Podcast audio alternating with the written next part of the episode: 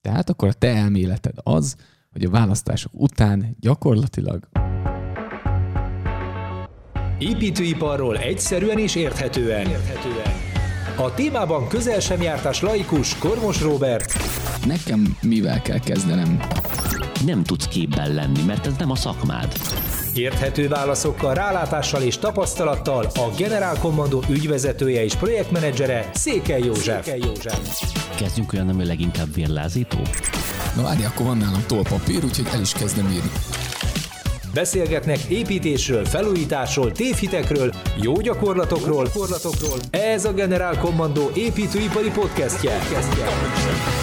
Szevasz, jé! Szevasz, Robi! Te hoztál a témát. Igazából én csak hátra fogok dőlni, és hallgatni foglak téged. Meg Sokat gondolkodtam, hogy merjem-e felhozni ezt a témát, de nagyon sokakat érdekel. Nagyon sok ilyen irányú kérdést kapok mostanában, így gondoltam, hogy egy pár gondolatot ejtsünk róla. Mi lesz az építőiparral a választások után? Annyit előre bocsátanék, hogy amit mi itt most mondani fogunk és körbejárjuk, ez, ez gyakorlatilag politikai pártállástól független. Ezt alapozzuk az elmúlt tíz év tényeire, és a, az építőparról eddig kialakult helyzetképre. Úgyhogy így ez nem tartalmaz semmilyen jóslást, nem tartalmaz pártpolitikai hovatartozást, nem tartalmaz még csak fizetett véleményt sem.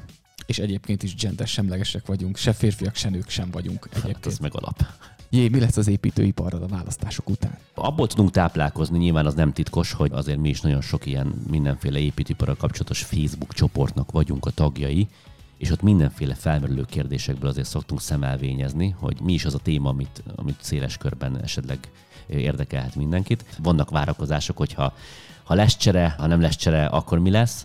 Abban nem oszlanak meg egyáltalán a vélemények, és az, az mindenki számára bizonyos, hogy valamilyen változás az, az elképzelhető, hogy lesz. Sőt, biztos, hogy lesz valamilyen változás. Na. Mert hogy ez így ebben a formában azt mondják az okosok, hogy nem fenntartható. Mármint ez a sok kormányzati támogatás, amit Igen. nyújtanak? Igen, igen. Ez hosszú távon nem fenntartható? Igen, sokan azt mondják, hogy ez egy olyan lufi, kipukkadásig van fújva. Ez az alapvetés, innen indulunk, De miért? hogy túl sok, a, túl sok a kormányzati támogatás, ez miért túl van hype az építőipar. Vannak, akik azt mondják, hogy mindenkit égessünk el, mert hogy emiatt ő nem tud építkezni, mert túl van hype az építőipar, és hogy eznek semmi értelme, és hogy indokolatlanul drága minden, aminek nyilván van valamennyi alapja. Hozzá kell tegyük, hogy az építőipari alapanyagok árának az emelkedésében itt a, Magyarországon környező országokhoz képest is van egy plusz 15-20-30 százalékos hype ami a saját belső gazdaságpolitikánknak köszönhető. Emiatt ugye kicsit többet fut az építőipar nálunk, hát ezt most ugye akkor a teljesség igénye nélkül soroljuk fel, ugye van a csok, mint visszanemtérítő támogatás, ott a csok hitel, ott a babaváró támogatás, ott van emellé a zöld hitelprogram, ott van az 5%-os áfa, és ott van a 5 millió forintos áfa visszatérítés. Most így hirtelen gyorsan ez a hat jutott eszembe, de lehet, hogy van még.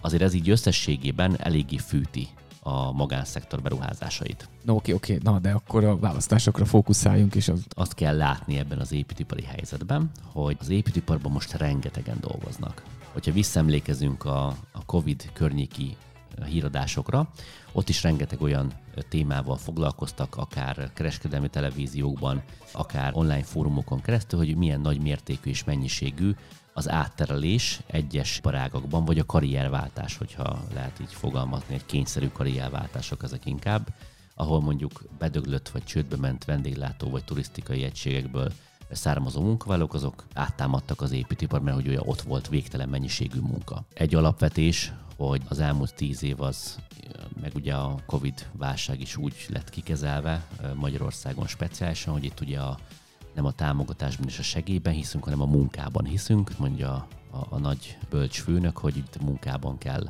tudni megélni, és abban kell meggazdagodni.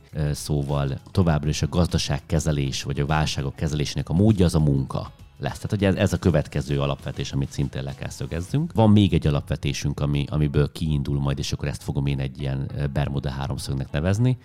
A, a harmadik alapvetésünk az az, hogy Covid okozta sok után nem volt időnk helyreállni, mert itt a háború. Így ugye még mindig van egy hiányzó gazdasági lábunk, ami nem más, mint az idegenforgalom. Ami egyébként nem volt rossz. Kialakul ez a kiváló Bermuda háromszög. És akkor képz... Ami, ami most foglaljuk össze a, a három pontot. a három pontot. Tehát ugye volt egyszer akkor Covid okozta sok után, még nem tudott helyreállni a, a, az idegenforgalom. E, igen. A munkából megélés. Az alapvető koncepció, hogy a munkából kell megélni, tehát ez a, ez a válságkezelésnek az alapkoncepciója minden tekintetben. Akkor ez a második? Tehát, hogy a foglalkoztás a legfontosabb jelenlegi eszköz a bármilyen jellegű válság kezelésére. A harmadik ilyen kiinduló pont pedig az volt, hogy a COVID kapcsán rengeteg volt az átterelés az építőiparban, rengeteg volt a karrierváltó. Tehát ebből a három darab dologból indulunk ki, ez a három mérföldköve van annak, ami esetleg a választás utániságot deklarálhatja. A választások után ezek a támogatások ezek alábbhagynak, és alábbhagyja az építőipar lelkesedése, és nem lesz ilyen termelékeny, akkor az nagy eséllyel munkanélküliséget fog okozni. Uh-huh. Eddig szerintem követ, eddig, eddig, okay. eddig szerintem teljesen követhető. Azok az emberek, akik érkeztek a COVID miatt az építőipari munkakörbe, azok nem tudnak még hova visszamenni, hiszen az idegenforgalom az összességében nem talált magára cikkeznek arról, hogy nagy a, hiány, nagy a hiány ott is, sok nagy a több hiány. pincére, több szakemberre lenne szükség, stb. Igen, de ez inkább a vendéglátás, amit te mondasz. Igen. Szerintem a vendéglátóipar az, ami picit felpörögött, főképp a belföldi költésekre alapoz. Ugye az az igazán fizetőképes külföldi tőke és kereslet, ami a városnézés, meg a, meg a Budapest meglátogatás, meg az egyébek kapcsán lényeges, vagy hát most nem kell messzire menni, itt ugye hévíz kapcsán is volt az, hogy 10 orosz és ukrán turista nem érkezett meg hévízre, itt a háború miatt, tehát az is óriási kiesés, de nyilván ez egy Budapest szintű városnál még jelentősebb. Tehát, hogy ezek az emberek, akik esetleg a források megszűnése után, mivel az építőipar nem fut, ezek nem tudnak visszamenni az eredeti helyre, honnan érkeztek. Tehát ez egy újabb kényszerű karrierváltás lenne, ahova nem tudunk karriert váltani, hová, mert nem lehet hová menni. Oké, okay, igen. Fontos, hogy azoknak az embereknek valahol legyen munkája. És mivel az idegenforgalom nem talált magára, meg a vendéglátás is csak találgat, hogyha csökkenni fog a belföldi fogyasztás, mert hogy ugye az építőipari hype kapcsán eltűnik az a működési tőke, ami az építőiparban keletkezett, akkor az idegenforgalom is tovább visszacsökken, hiszen az építőiparban dolgozó emberek szélesebb néptömegeket alkotnak, tehát egy viszonylag széles spektrumú és létszámú tömegről van szó, aki viszont természetéből adódóan szinte mind Magyarországon költi el a megkeresett bérét és fizetését. Ott szinte a teljes jövedelem visszaáramlik ebbe a szektorba.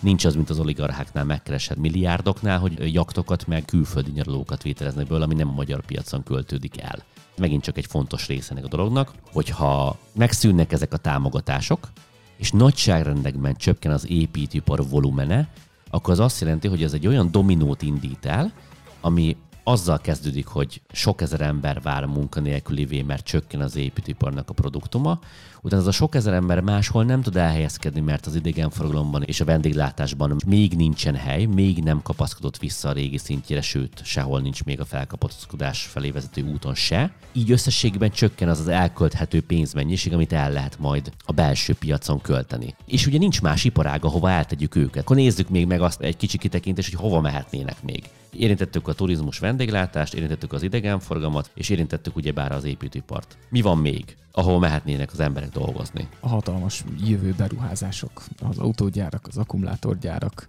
mindenféle Pontosan kínaiak által tele, ide telepített gyáregységekben igen. mondjuk. Jöhetnek a multinacionális gyáregységek, igen, de ugye azt mindannyian tudjuk még annó a közgazdasági ismereteinkből, hogy a foglalkoztatás a 80%-át ugyebár a KKV-k adják. Tehát ez nagyon szép dolog, hogy ide jönnek ezek a nagygyárak, és hogy milliárdokat ruháznak be, de foglalkoztatnak ezek koncentráltan egy-két helyen 1000 kötőjel 2000 embert, és ez az 1000-2000 ember lesz az, akit viszont úgy fognak majd foglalkoztatni, hogy jellemzően gyári munkába betanult munkásként, és ők fogják felszippantani majd a külföldi munkavállalókat, mert leginkább a gyártósor mellett nem lesz szükség napi aktív nyelvtudásra. Jó, oké, ez volt a kitekintés, hogy hova mehetnek Igen. még, jó? Ho- ho- és hova mehetnek még? Na, hova mehetnek még? Mehetnek az autóiparba, abban vagyunk még esetleg egy kicsit erősek, de hát ugye az meg megint csak nincsen, mert alapanyag beszállítói válság van, nincsenek kábelkorbácsok, mert Ukrajnába lebombázták, nincsenek fémalapanyagok, így ugye nem készítik, nem csinálják. Feldolgozóiparunk az ugye nagyjából zéró, mezőgazdaság az ugye idény munka, az nem százszerzékos megoldás erre a problémára. Így, hogyha szépen így górcsörrel veszed az egyes iparágakat, akkor mi marad? Az építőipar újra. Az egyetlen olyan iparág, amiben központi kormányzati pénzöntéssel gyakorlatilag tömegeket lehet foglalkoztatni. Ebből azt következik, hogy nem tudják egész egyszerűen nem tudják, és nem lehet abba hagyni ezt a jellegű támogatási rendszert, vagy ha igen, akkor ki kell helyette találni valami mást, ami ugyanúgy fűti ezt az iparágat, vagy fűt egy olyan iparágat, ami alkalmas arra, hogy nagy tömegeket foglalkoztasson. Különben nem lesz miből megélni a, az ország lakosságának. Tehát akkor a te elméleted az, hogy a választások után gyakorlatilag a mindenkori kormány érdeke az, hogy ezeket a támogatásokat fenntartsa annak érdekében, hogy az építőiparnak megmaradjon a munkaerő megtartó képessége. Pontosan. Azt nem mondom, hogy folytatódik ugyanezt tovább, de hogyha logikusan gondolkoznak majd benne, akkor jelen pillanatban nincs más lehetőség. Nem látunk más kiutat, csak az építőiparnak a, a további fejlesztését, fejlődését ahhoz, hogy ugyanez a foglalkoztatás fenntartható lehessen a jövőben is. Meddig lehet ezt fenntartani, meddig lehet ezekkel az intézkedésekkel az életben tartani nem jó szó, hanem tovább erősíteni az építőipart. Hát, hogy meddig lehet, az, az nagyon jó kérdés. Ugye itt abban kell bízni, és nagy esél akkor lehet egy kiúrási pont, amikor eljutunk arra a pont, hogy mondjuk lecsendesedik ez az ukrán háború, és a idegenforgalom kezd megerősödni. Ahogy esetleg az idegenforgalom kezd feljönni, és az idegenforgalomba és a vendéglátásba esetleg visszaszivárognak azok a munkavállalók, amelyek most az építőiparban vagy máshol helyezkednek el. Nem biztos, hogy ez csak az építőipar, lehet, hogy az építőipart kiszolgáló egyéb dolgok. Ott vannak például a futárlogisztikai cégek. Hát nagyon sok olyan futárcég van, amelynek a, a döntő munkájának a többsége az építőiparhoz kapcsolódó valamilyen alapanyagot szállít. Háztartásoknak, akár háztartási gépeket, akár szanitereket, csaptelepeket, akár burkolatokat, akár minden olyat, amit online ma meg lehet venni. Hát mit nem lehet ma online megvenni? Mindent. Ha már az építőipart nem kell, vagy nem tudják ennyire kiszolgálni, mert időközben jön az idegenforgalom, akkor oda is át tud terelődni. Ami arra számítunk, azt gondoljuk, hogy ha nem lesz kormányváltás, akkor ennek a kormánynak is tovább kell fújni ezt a lufit, hogyha pedig kormányváltás lesz, akkor az új kormánynak sem nagyon lesz más lehetősége, hiszen nincs hova eltegye ezeket az embereket, és még mindig jobb valamilyen jellegű támogatással vagy áfa kedvezménnyel fűteni egy, egy építőipari piacot, ami utána megy, mint hogy egy stagnáló gazdaságba önteni a milliárdokat segélyformájában. Ez a mi alapvetésünk, itt azt gondoljuk többen a szakmában, hogy ez igaz lehet, ez a várakozás, és erre számítunk.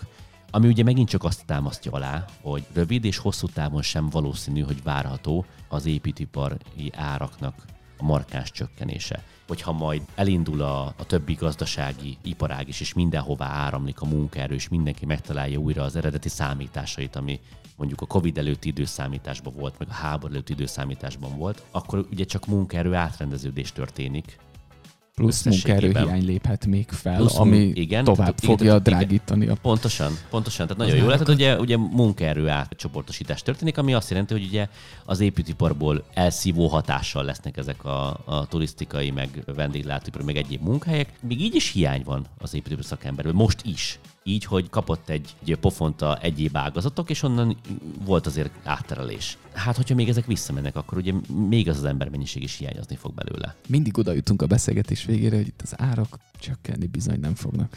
Egyelőre nagyon úgy tűnik, hogy nem. Nagyon úgy tűnik, hogy nem. Meddig lehet ezt így fenntartani? Tehát ezek a támogatások, amiket most igénybe vehetnek a családok, ez meddig működhet? Ameddig a költségvetés bírja, addig mehet hogy így a költségvetés az meddig bírja ezeket finanszírozni, ezeket a támogatásokat. Ez már rajtunk túlmutató, hogy egyébként financiálisan meddig lehet csinálni, de nyilvánvalóan itt most mi csak egy relációt próbáltunk megérzékeltetni, hogy mi a kisebbik baj. A kisebbik baj az, hogy ez okoz némi államháztartási hiányt, a támogatások fenntartása, de a nagyobbik az, az lehet, hogyha ezt munkanélküli segélyre kell cserélni reménytelinek látjuk az építőipar jövőjét a választásokat követően is. Nem gondoljuk, hogy ez egy azonnal hanvába dőlő projekt lesz, és a teljes építőipart lehúzhatjuk a klotyón. Azt gondoljuk, hogy ez fog menni tovább, és azt gondoljuk, hogy nem lesz markáns árcsökkenés. Ha valaki viszont erre fogad, akkor most fogjon vissza minden fogyasztást, és a választások után viszont be lehet csapni a lecsóban mindenfele annyi lesz. Oké, okay, ez volt a megfejtés. El is köszönünk már, a sziasztok! Sziasztok!